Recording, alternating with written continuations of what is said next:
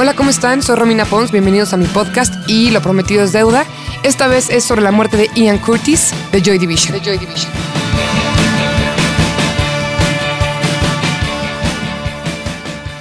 Escuchas. Escuchas un podcast de Dixo. Escuchas a Romina Pons. Romina Pons. Por Dixo. Dixo.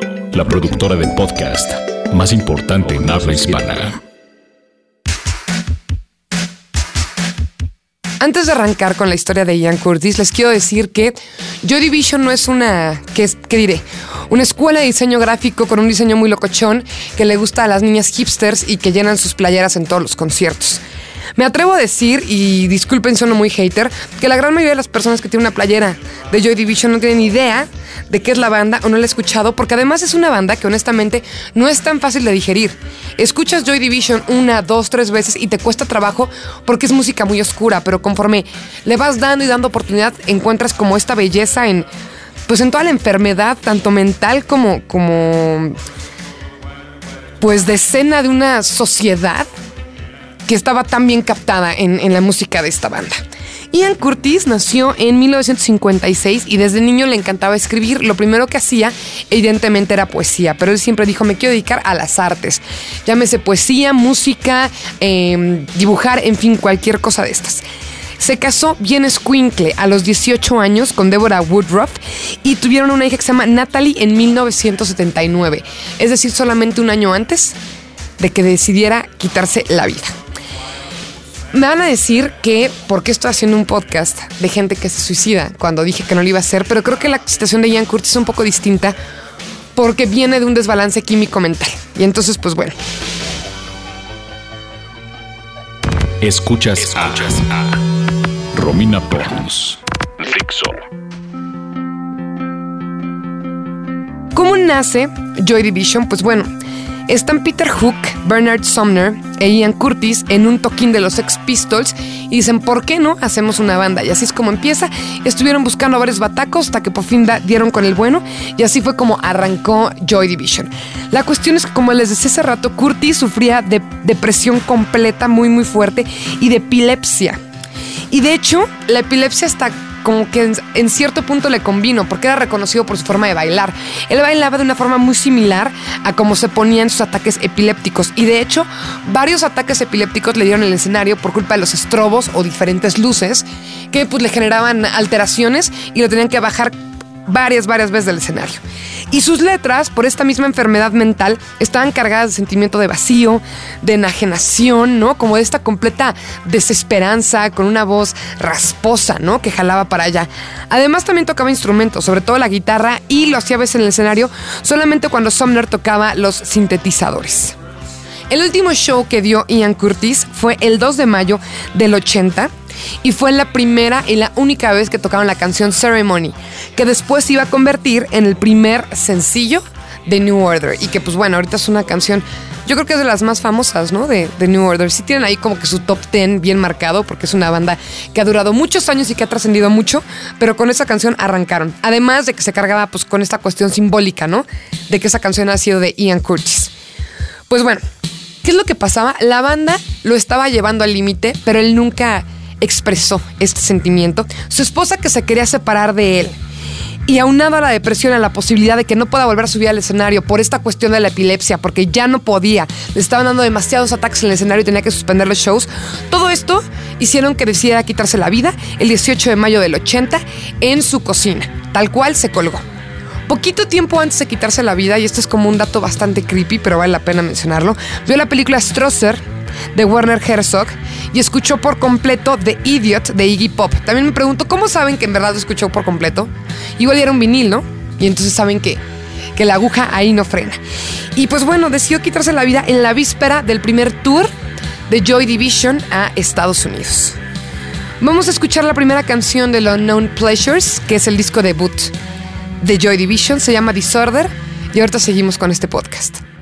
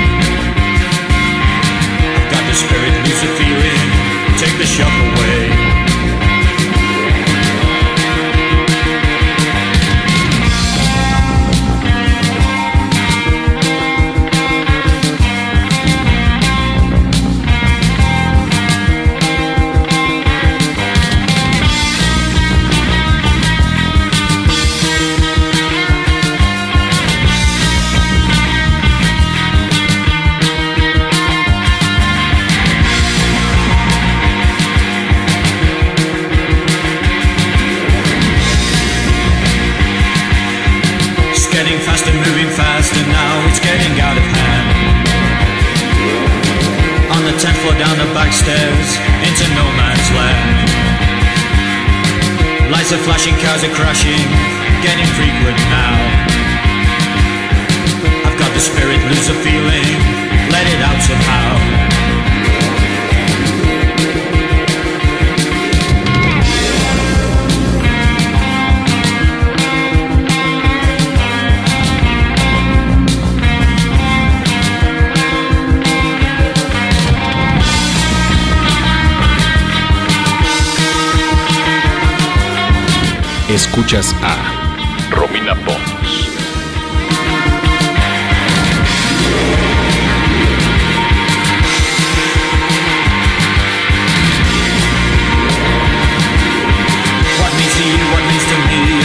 Will meet again.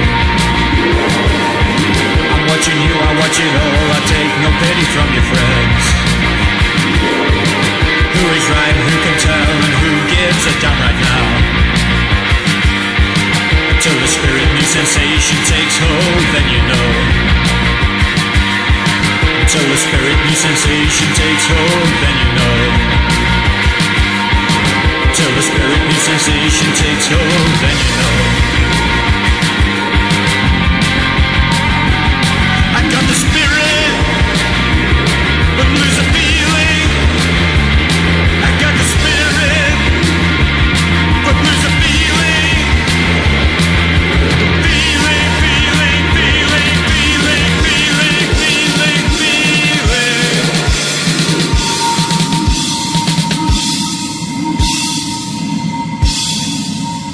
Pues así de sencillo, así de triste es como terminó la vida de Ian Curtis. ¿Y quién mejor que Peter Hook, un, compañero de banda y una de las personas base no solamente de Joy Division, sino de New Order y hasta hoy en día uno de los músicos, pues que al menos en lo personal más admiro, para contar lo que sucedió este día. Esta es una entrevista que dio Peter Hook unos años después, por ahí de finales de los noventas, al periódico The Guardian en Inglaterra, sobre pues la muerte de Ian Curtis. Entonces, ahí les va. Dice Peter Hook. Ian estaba muy enfermo de epilepsia cuando grabábamos Closer. Tenía muchos blackouts. Hubo una ocasión espantosa en la que desapareció por dos horas del estudio. Fui a buscarlo al baño y vi una mancha de sangre. Tuvo un ataque y se abrió la cabeza con el lavabo. Hubo muchos episodios similares. Closer se grabó muy poco tiempo después de Unknown Pleasures y de hecho algunas de las canciones las terminamos en el estudio durante la grabación. Solo teníamos dos semanas de estudio incluyendo mezcla entonces estábamos muy presionados y esto no era nada bueno para él. Grabamos el disco en marzo. Su primer intento de suicidio fue en abril. Ian trabajó muy bien con Martin Hannett, nuestro productor. Ambos insistían en trabajar de noche. Ian se sentía cómodo con la paz y el silencio nocturno, pero fue bastante difícil. No teníamos dinero, comíamos muy mal y no nos alcanzaba para tomar. Inclusive tuvimos cuatro tocadas en tres días para poder sacar dinero. Ian estaba cada vez peor y nosotros no hacíamos nada al respecto, sobre todo por ignorancia. Éramos unos niños. El peor enemigo de Ian era él mismo. Él nunca quería desilusionar a la banda, así que nos decía todo lo que queríamos escuchar. Por eso nunca supimos qué pensaba o qué tanto estaba sufriendo. Tuvo dos intentos fallidos. Primero se cortó con un cuchillo de cocina estando muy borracho. Creo que fue un momento muy Iggy Pop que sacó por frustración. Luego se pasoneó a propósito. Tony Wilson, el dueño de Factory Records, que era nuestro sello, lo llevó directo del hospital al cuarto de ensayo. Yo le pregunté, ¿todo bien amigo? Y me dijo que sí, que ensayáramos. Ahora que soy padre adulto, me siento más culpable que nunca. Si hubiera sido mi hijo, le hubiera partido la cara a Rob Gretton, nuestro manager, y me lo hubiera llevado a casa. Pero habían doctores, psiquiatras, profesionales, y ninguno de ellos hizo un llamado de alerta. Increíble. Rob nos agendó una tocada en Berry. Ian decidió que no podía hacerlo, pero por alguna enferma razón estaba ahí. Inclusive teníamos suplentes, pero Ian insistió en cantar. Después de unas cuantas canciones ya no pudo más. Le dio un ataque y el público se encabronó. Eso lo destruyó. Luego tuvimos la última tocada, la famosa tocada de Birmingham. La enfermedad de Ian estaba tirando todo, pero llevábamos tres años trabajando para lo que teníamos. Pasamos de tocar ante un público prácticamente inexistente a ser reverenciados por masas. Es por lo que él y por lo que todos nosotros habíamos peleado toda la vida. Ninguno de nosotros queríamos dejarlo ir. Pensábamos que si parábamos esto jamás regresaría. El día fatídico me llamó un policía para decirme lo que pasó. Fue horrible. Me quedé en shock. Lo recuerdo como si fuera ayer. Después de algo así, no tienes puta idea de qué hacer. Lo único constante en nuestra vida era ensayar. Recuerdo que cuando salimos del funeral de Ian dijimos, nos vemos en el ensayo. Ese domingo saqué el riff de Dreams Never End, que grabamos como New Order. Pusimos a Joy Division en una caja y cerramos la llave.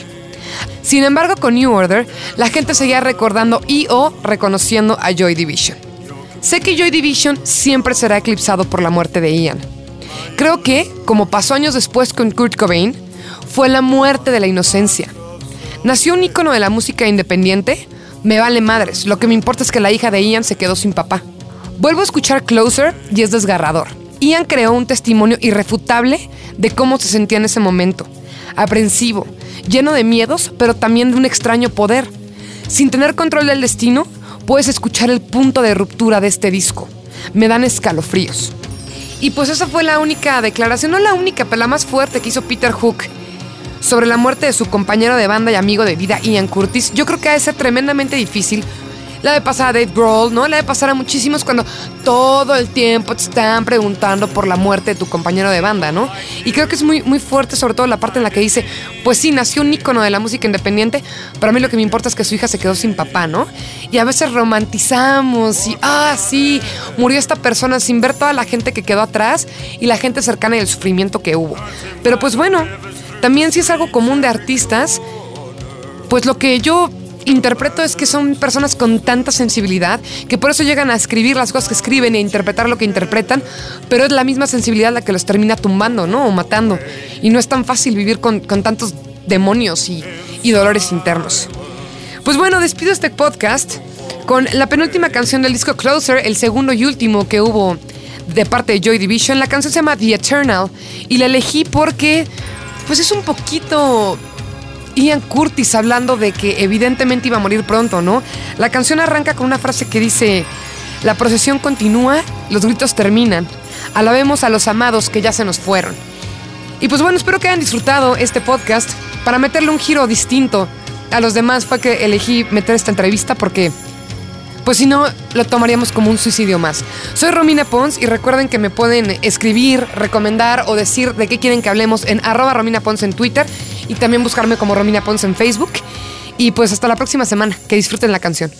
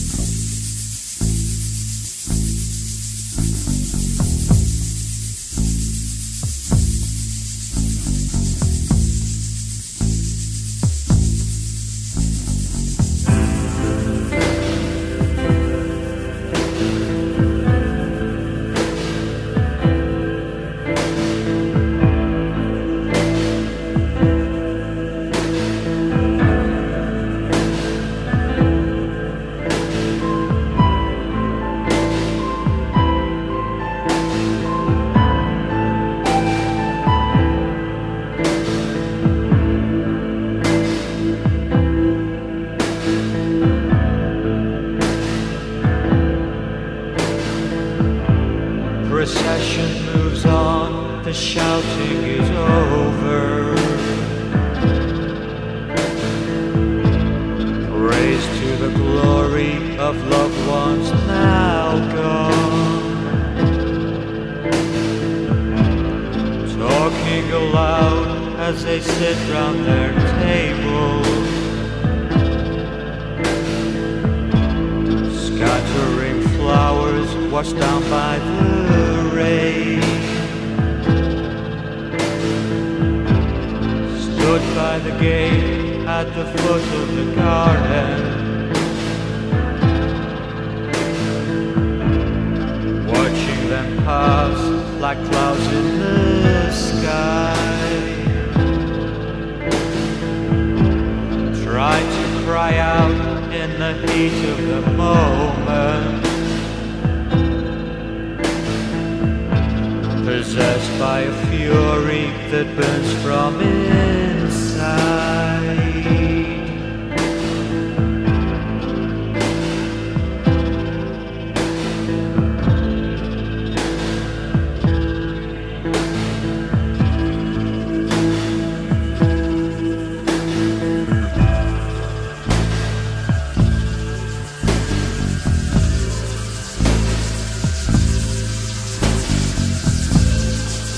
Escuchas a Romina Pons.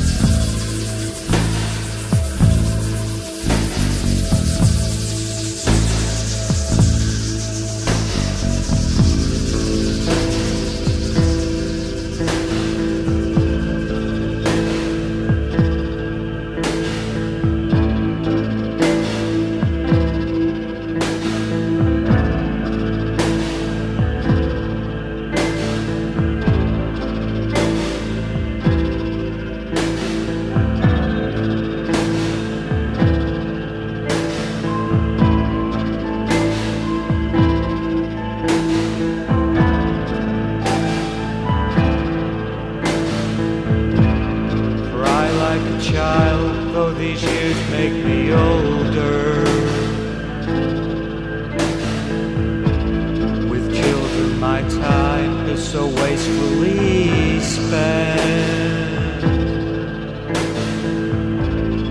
Burden to keep, though they're inner communion. accept like a curse an unlucky deal. Played by the gate at the foot of the garden. My view stretches out from the fence to the wall. No words could explain,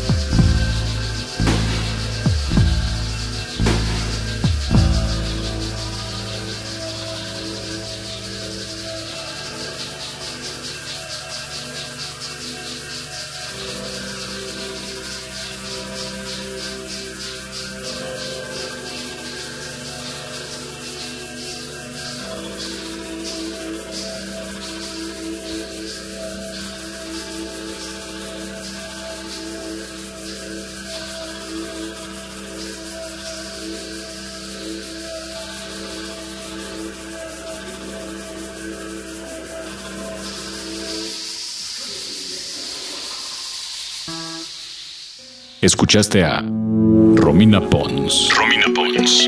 Un podcast más de Dixo.